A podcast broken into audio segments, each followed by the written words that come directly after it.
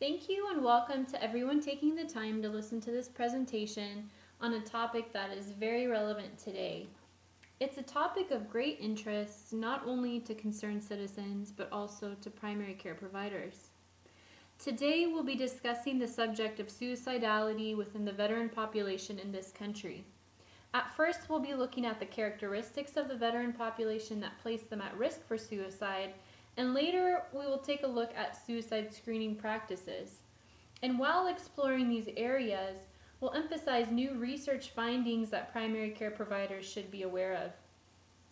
Our course objectives today are to understand the high risk status of the veteran population in terms of suicide risk, to understand the challenges encountered by veterans when seeking access to mental health professionals as well as treatment and to learn about the theoretical perspectives of suicide, understand the signs of impending suicide, learn about the importance of suicide screening in primary care settings, and finally, we'll learn about screening tools and their administration. So, why is this topic relevant today? After approximately 12 years of war, an estimated 2 million soldiers have returned home and are living among us. As a global leader and principal actor on the international stage, the U.S. has engaged in military occupation of foreign countries and combat for decades. Many have watched loved ones get deployed, wondering whether their goodbye was possibly the last encounter they would ever have with them. In the case of Iraq and Afghanistan wars alone, over 2.2 million troops were sent into battle. After having completed their tour of duty and returning home once again, their families exhale thankfully, trusting the worst is over, as their loved ones are safe on home soil once again. However, studies have demonstrated that when a soldier returns home, reintegration into society is not as simple and easy as many people might imagine. To give you an illustration, today I'd like to start us off by listening to a story of a young man who served in the Iraqi War. Alex was a 23 year old known by friends and family to be a joyful, loving, and adventurous young man. He'd always been raised with values of loyalty and duty to his nation and respect for those who protect the homeland. A legacy of military service ran in his blood. Both his father and his grandfather had proudly served in the army, so when need arose a few years later, Alex joined the U.S. Armed Forces without hesitation and with great anticipation. When he was called to serve in Iraq, his family proudly waved goodbye to him, choosing to believe that they would see him again soon. But little did they realize that years later he would come home, but after his return, he would no longer be the person they had known. He would, in effect, become unrecognizable to his family and sadly, Alex would never be the same again. He cried inconsolably at night. He would hide under chairs and tables when he would hear an unfamiliar noise, and he'd refuse to leave the house. One day, when his family was at work, he took a handgun, walked to a nearby abandoned lot, held the gun to his head, and pulled the trigger. That day, another life was lost. As you can see, for many veterans, reintegration into civilian life is not an easy task.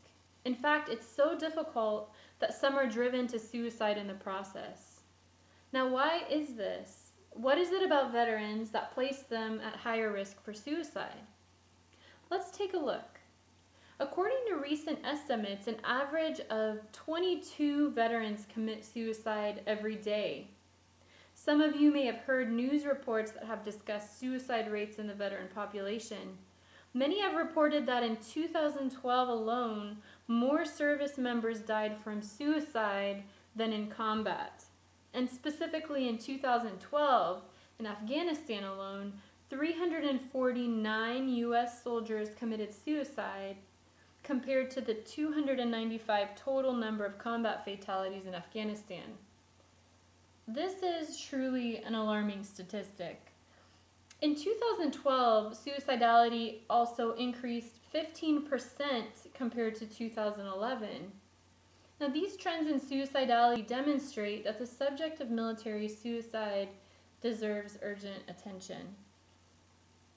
At this point, you may be wondering Why is this relevant to me as a primary care provider? Well, I'd like to make the case that primary care providers may be in a strategic position to decrease suicide rates within the veteran population. How is this possible? Well, primary care providers are in a key position to assess for suicide risk. 45% of those who completed suicide have seen their civilian primary care providers in the month preceding their death. And 67% of those who attempt suicide receive medical attention as a result. Now, these numbers are important and are worth remembering, so I'll repeat them. 45% of those who completed suicide have seen their primary care providers in the month preceding their death, and 67% have received medical attention as a result of a prior suicide attempt. In view of these statistics, primary care providers may be able to play an integral role in suicide prevention because they're in a key position to connect suicidal patients with appropriate follow up specialty care when needed. Now, I'm curious from your experience in healthcare, have you found that suicide screening is commonly used in your primary care setting? If you are with the majority, your answer was no.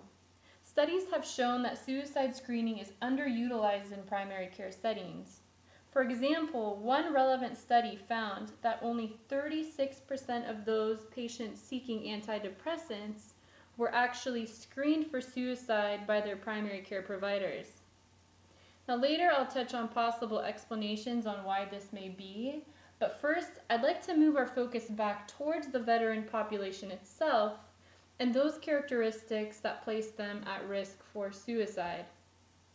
We won't have time here to discuss every identified risk factor for this population, but we'll go over some of the main ones, including male gender, age, ethnicity, mental health diagnoses, duration of time exposed to combat, access to mental health services, pain, and a concept called moral injury. In the following minutes, we'll discuss these concepts individually in more detail. Let's begin with looking at gender as a risk factor. Who do you think is at higher risk for suicide, males or females? Well, if you answered males, you are correct. In the general population, suicide among males is four times higher than among females. They account for about 79% of all suicides in the US. Among the veteran population, the numbers are even higher. 97% of suicides were committed by males. Now, of course, when looking at this number, it's important to keep in mind that the vast majority where actually around 93% of those serving in the military happen to be males. In comparison to females, males have been found to be more likely to bring suicide to successful completion, and the majority do so by firearms. Talk briefly about women in the military. How do they compare to males when looking at suicide risk? Well, 3% of suicides in the veteran population occur by women, and the majority do so by the method of poisoning. Interestingly, although males are more likely to bring suicide to completion, females were found to be more likely to have suicidal thoughts. I'd like to take a moment to look at the clinical presentation that a suicidal female veteran may present with. Now, this is a story that was written by Julia Savicool, and it was published on Today.com on May 25th, 2012. I'd like to take some time to read to you excerpts of that story now. Eddie Bailey was shocked when her doorbell rang at 6 a.m. on Saturday, and the somber faces of uniformed soldiers greeted her. She recognized the macabre scene played out in countless movies. But how could this be happening? Her foster daughter, Galina, was home from war, safe, and hunkered down at her military base in Hawaii. Then one of the men spoke. Galina was dead, he told her. But she hadn't left yet for her second tour abroad. She shot herself in the head, Eddie says now, the words even and detached. It's been a little more than a year since Private Galina Klippel committed suicide just two months shy of her 25th birthday. For Eddie, at home in Eagle River, Alaska, every day is a futile exercise in trying to understand what went so horribly wrong for a daughter who had treasured life and loved the military. Around the holidays, Galina visited her family in Alaska. Eddie sensed she was troubled. She didn't want to talk about anything to do with her mission, she remembers. She seemed withdrawn. Though Galina was clearly changed by her deployment in Afghanistan, nobody realized she was suicidal. Were there missed signs, indications she was slipping? She called me that morning to check on me. I had strep throat, says Linda, choking back tears. I had no idea that she was really calling to say goodbye. Now, this tragic story illustrates that suicidality is not gender specific. It can affect our friends, sisters, mothers, and daughters. One has to wonder if the outcome may have been different if signs of suicide would not have been missed. Let's move on to examine other risk factors. Look at age. So, just as gender is a risk factor for suicide, so it is with age.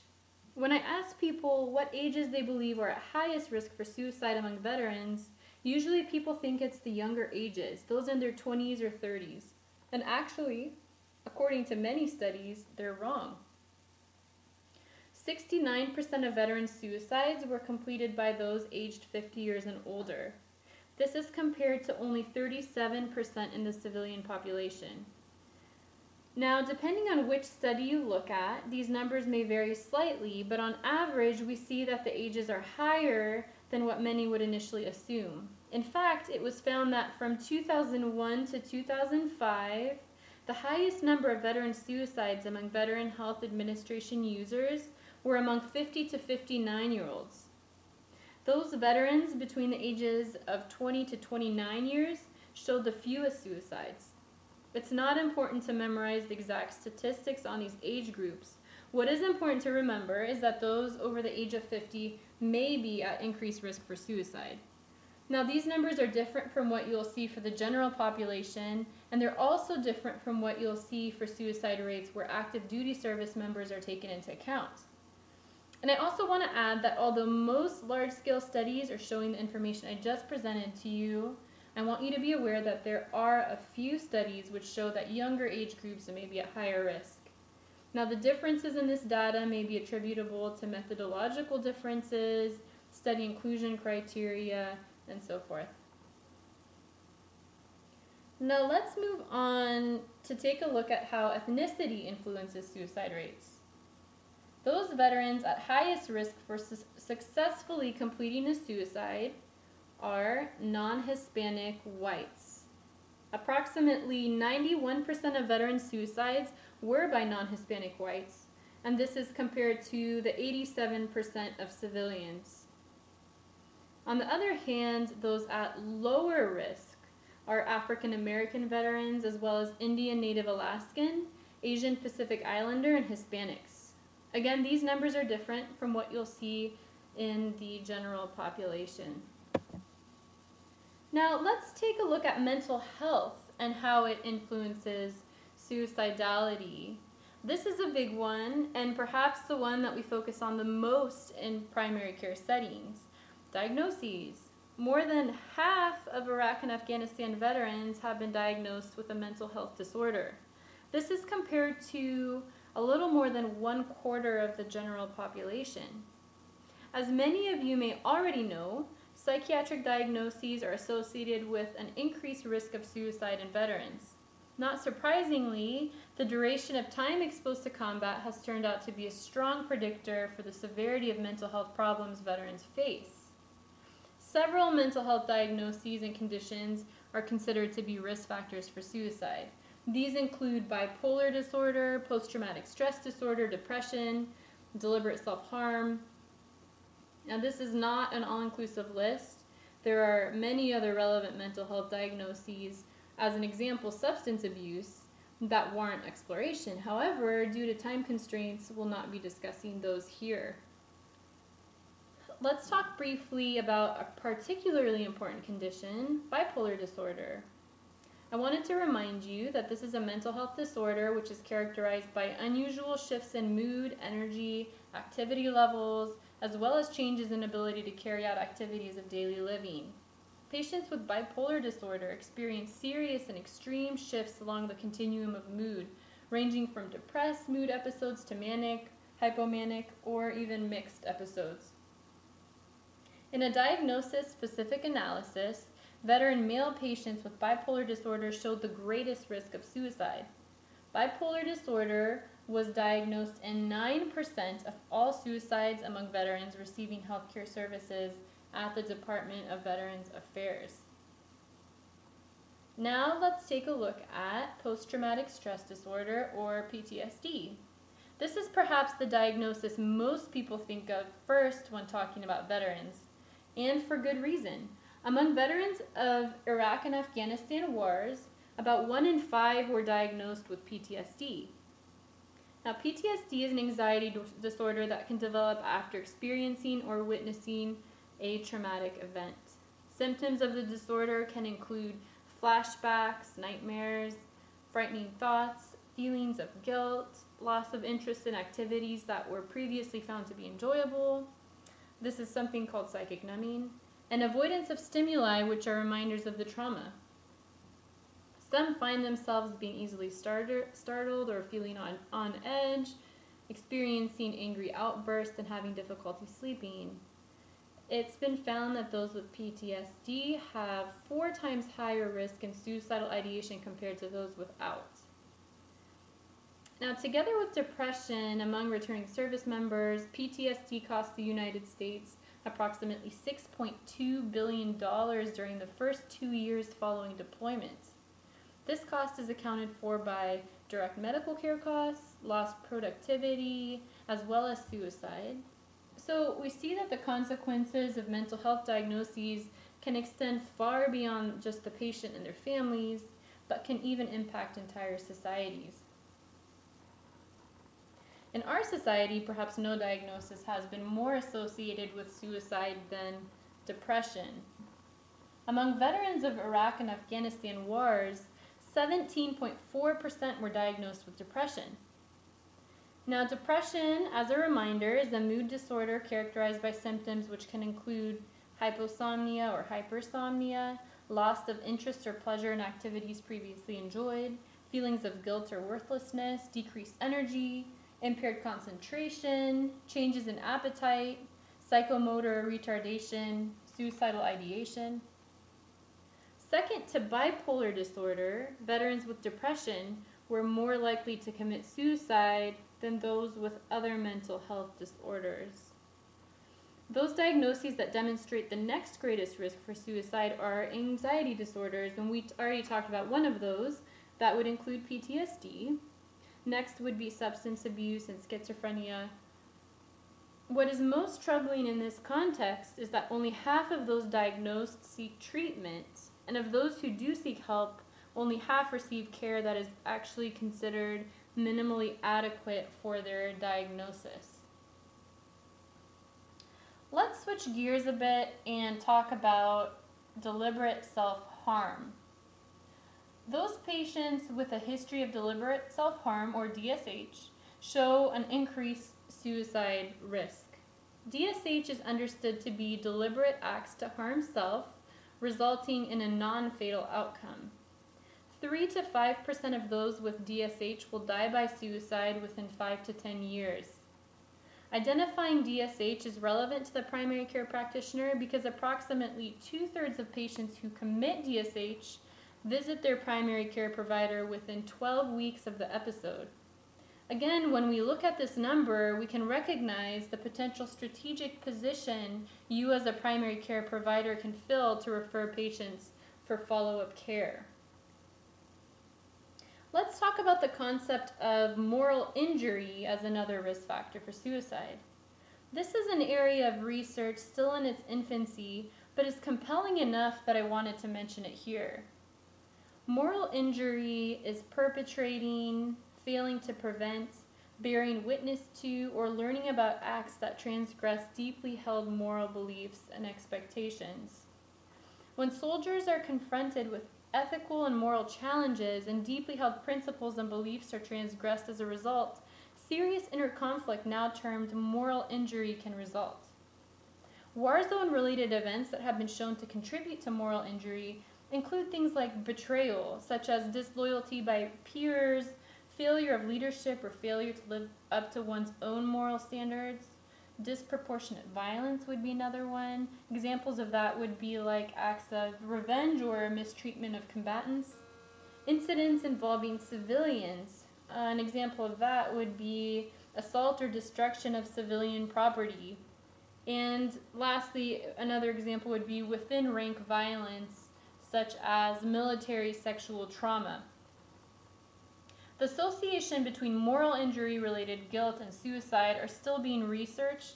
However, several studies are beginning to show a strong association between the guilt of moral injury and suicide. One such study found that combat guilt was the most significant predictor of preoccupation with suicide as well as completed suicide. Now, pain is another risk factor I'd like to share with you today. Veterans with pain related diagnoses were more likely to commit suicide compared to non veterans with pain related diagnoses. Specifically, significantly increased suicidality was noted in veteran patients with head pain or musculoskeletal pain. So, this highlights the importance of identifying veterans with pain in your clinical setting. Having discussed several of the most important risk factors, it's now time to consider briefly the challenges and barriers to mental health access for veterans. Veterans face unique challenges in accessing mental health services. Various factors have shown to influence this access. Um, there are many factors, and we'll not have time to discuss them all. However, stigma and location are in two important ones that I would like to briefly cover with you today. Let's start with stigma. So the issue of stigma within the military would warrant a lecture on its own because of its complexity. And although we won't be diving into all of the aspects of stigma, one must remember that stigma within the military can greatly influence whether a soldier seeks care or not. Among veterans of Operation Enduring Freedom in Afghanistan and Operation Iraqi Freedom, negative beliefs about mental health care and psychotherapy in particular were shown to increase stigma and were found to be a barrier in accessing care. Those veterans who perceived that they had less support from their unit experienced greater stigma.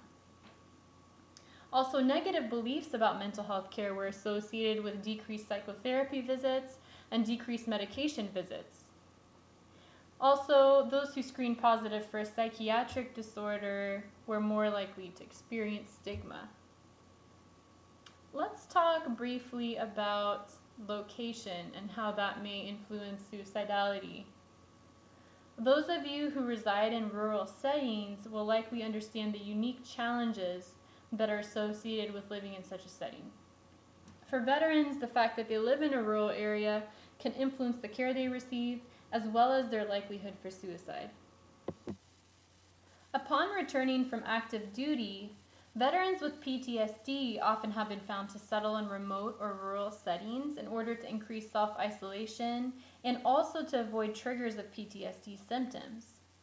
However, settling in remote regions frequently decreases their access to mental health care. Consequently, their mental health outcomes may be adversely affected. Although the prevalence of mental health disorders are found to be similar in rural and urban areas, individuals in rural regions seek mental health services le- less frequently compared to those in urban populations. Veterans residing in rural areas were shown to have increased suicide rates when compared to urban regions. In fact, suicide risk within this population was shown to be 20 to 22% higher than in urban areas. That is quite significant. Several factors are considered barriers to accessing mental health care in rural areas compared to urban. Now, these can include fewer mental health providers, minimal patient uh, accessibility to the providers, and fewer hospitals offering mental health services. Among 1,253 surveyed rural communities with populations ranging from 2,500 to about 20,000, about three fourths of these counties lacked a psychiatrist. Also, only one half were found to have a doctorally prepared psychologist or social worker with an within an accessible distance. So, why is it harder for rural patients to access mental health care? Well, other than what I just mentioned to you, additional barriers can include lack of public transportation, longer driving distances, challenging roads, and environmental factors like extreme weather and mountain passes. Lack of anonymity and social stigma in rural communities is also thought to be another barrier in accessing mental health services. There are many other factors which influence healthcare seeking and availability to rural residents, but we'll not be discussing it in more detail here.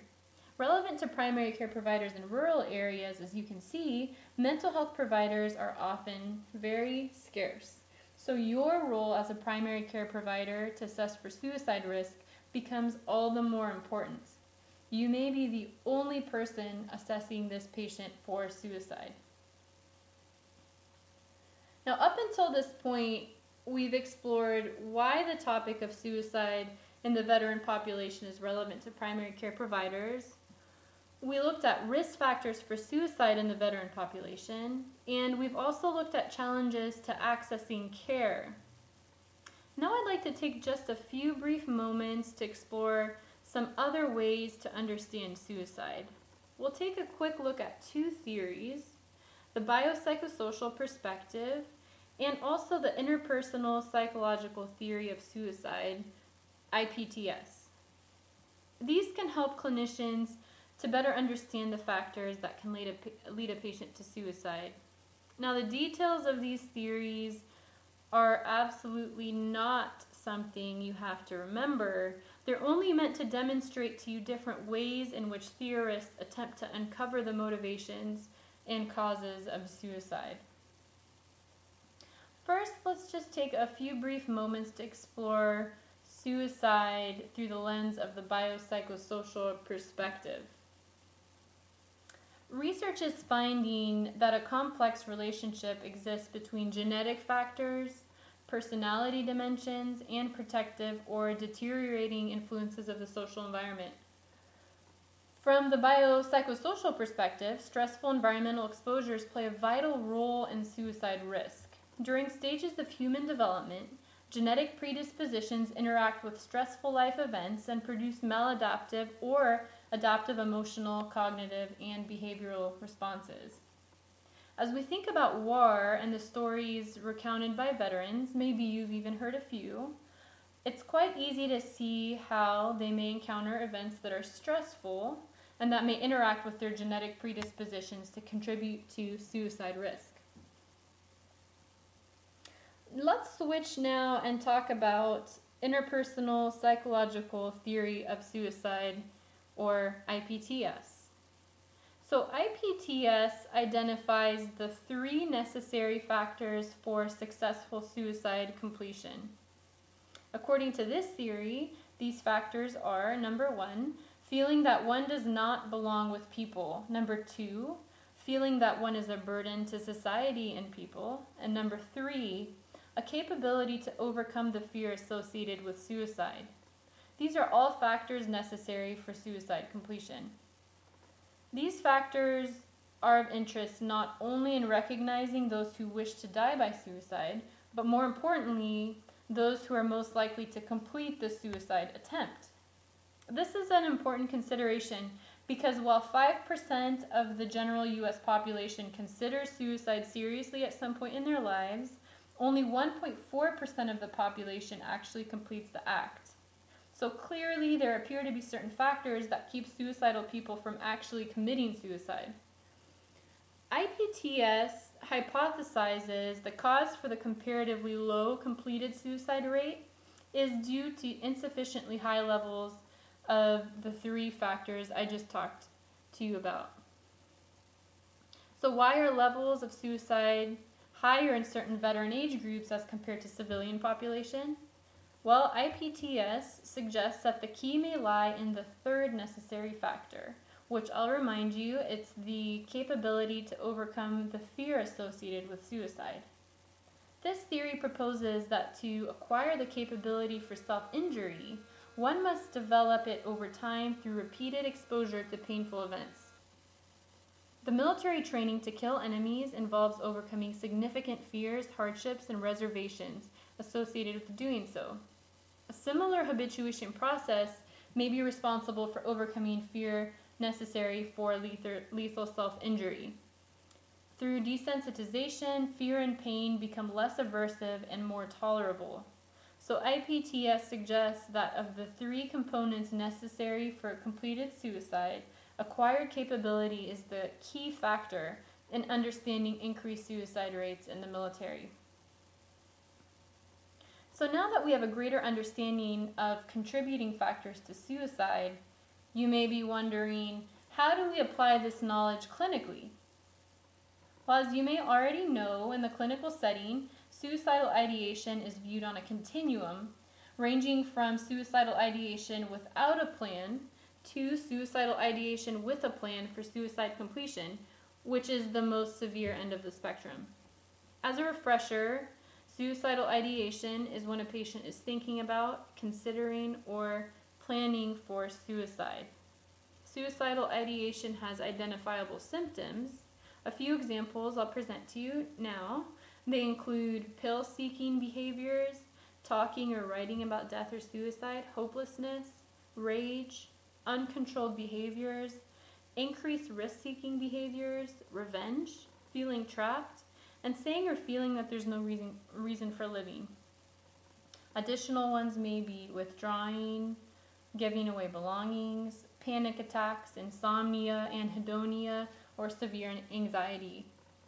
There are many other symptoms you may encounter as well in the clinical setting, but these were just a few examples. One of the most important take home messages here is that suicidal ideation is a strong predictor of suicidal behavior, and most of those that attempt suicide report a history of suicidal ideation. Let's think back on the statistics we've learned about thus far regarding primary care provider contact with suicidal patients. 45% of those who completed suicide have seen their primary care providers in the month preceding their death. 67% of those who attempt suicide receive medical attention as a result. I would like to make the case that because suicidality has identifiable risk factors as well as signs of impending suicide, Primary care providers may save veteran lives when they assess patients for suicidality and, fo- and follow up on those findings by referring patients for appropriate care.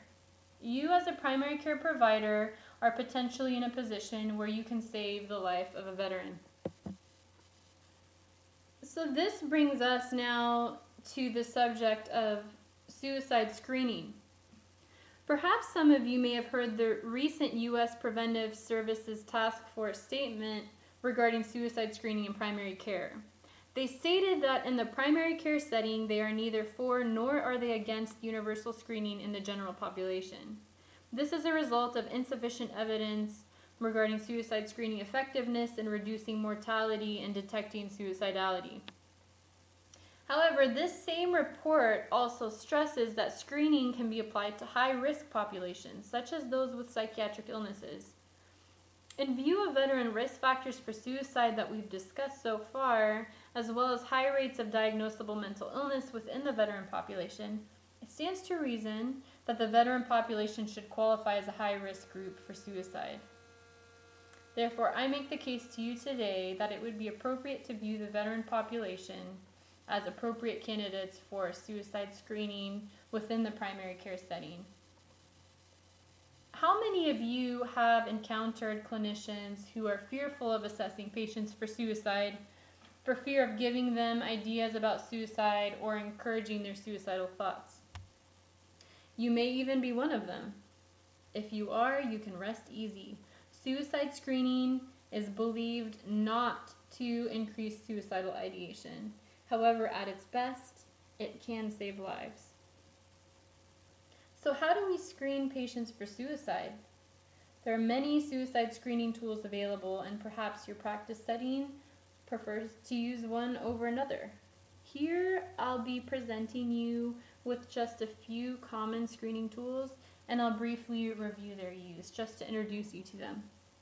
But before we do that, I'd like you to always keep in mind that any suicide screening tool is only as good as a patient's report. It can't be a foolproof method because a patient could always choose not to disclose suicidal ideation even if it's there. So, as clinicians, we must create an environment that will maximize the chance of patient self disclosure to us. And things that we could take into consideration would be ensuring a safe environment where the patient feels comfortable to self disclose, for, for example. Often, for this to happen, a therapeutic rapport where the patient trusts the clinician must be developed. Another important consideration is that even a positive suicide screen will only have a chance to be effective to save a life if the patient is then referred for appropriate follow up care. And appropriate follow up care um, can you'll have to assess that for every unique case and will depend on the severity of patient symptoms. And it'll also depend on their support systems that they have in place. It can vary from being hospitalized to being monitored at home by friends or family. And, and like I said before, it has to be t- determined when considering each patient's unique case. But in any case, the process of screening and referral will run smoother if the clinician already knows what systems are in place at their practice setting for referral and follow up. Now, follow up care is a step whose importance cannot be overemphasized enough in connection with a positive suicide screen because without it, the suicide screen will likely not affect patient outcomes. Next thing that I just want to briefly touch on is that the topic of suicide screening effectiveness and limitations is a complex topic. It's an area where ongoing research is needed and is also underway. All the factors that play into screening cannot be discussed here because of time constraints, but at any rate, it's clear that despite some controversy around screening, um, at this time, suicide screening is one of the best ways to assess for suicidal ideation, although it's not without its limitations, and we've discussed some of those limitations here today. Now, let's move on to consider some of the screening tools that are in use today. This is not an exhaustive list, but I've chosen some of the most common ones to discuss with you. All of these suicide screening tools have specific ways in which they need to be administered and also scored.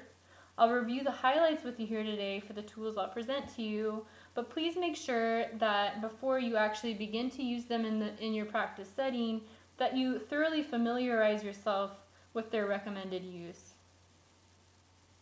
The first scale I'd like to talk to you about today is called the Columbia Suicide Severity Rating Scale or CSSR. This rating scale was developed by leading experts in the field. It's evidence based, and an added benefit is that it requires only a short time to administer, with an average of just a few minutes the screening tool uses a simple 1 through 5 rating for suicidal ideation, and information about the patient is obtained from a semi structured interview format. In the end, utilizing the scoring specified on the CSSR rating scale, you'll end up with a score which will help to inform you of the suicide risk for this patient. Of course, as with all suicide screening tools, they never replace your clinical judgment. They're meant to assist you in assessing your patient. Another tool I'd like to talk to you about is called SAFE-T, which stands for Suicide Assessment, Five Step, Evaluation, and Triage.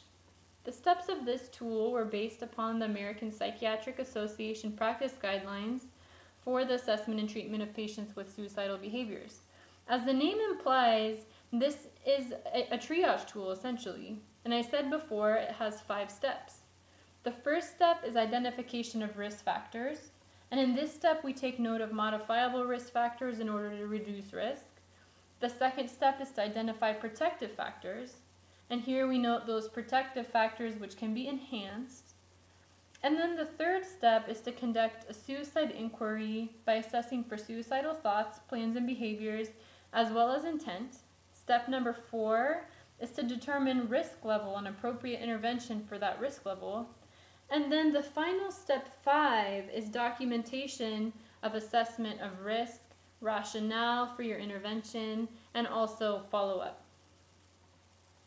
The last example of a suicide screening tool that I'll share with you today is called the Suicide Behaviors Questionnaire, and I'll present to you the revised version. So it's also known as the SBQR. This is a four item assessment, and each item on the assessment looks at different dimensions of suicidality. Item one looks at lifetime suicidal ideation or suicide attempts. Item two assesses the frequency of suicidal ideation over the last year. Item three looks at the threat of suicide attempt. And item four evaluates self reported likelihood of suicidal behavior in the future. The, like most suicide screening tools, the SBQR comes with directions on how to score the patient answers to the questions on the assessment. The score then, again, can assist you in your clinical decision making regarding this patient. So I've presented to you today only a few examples of suicide screening tools which can help you guide your, your decision making when assessing a patient for suicidal ideation.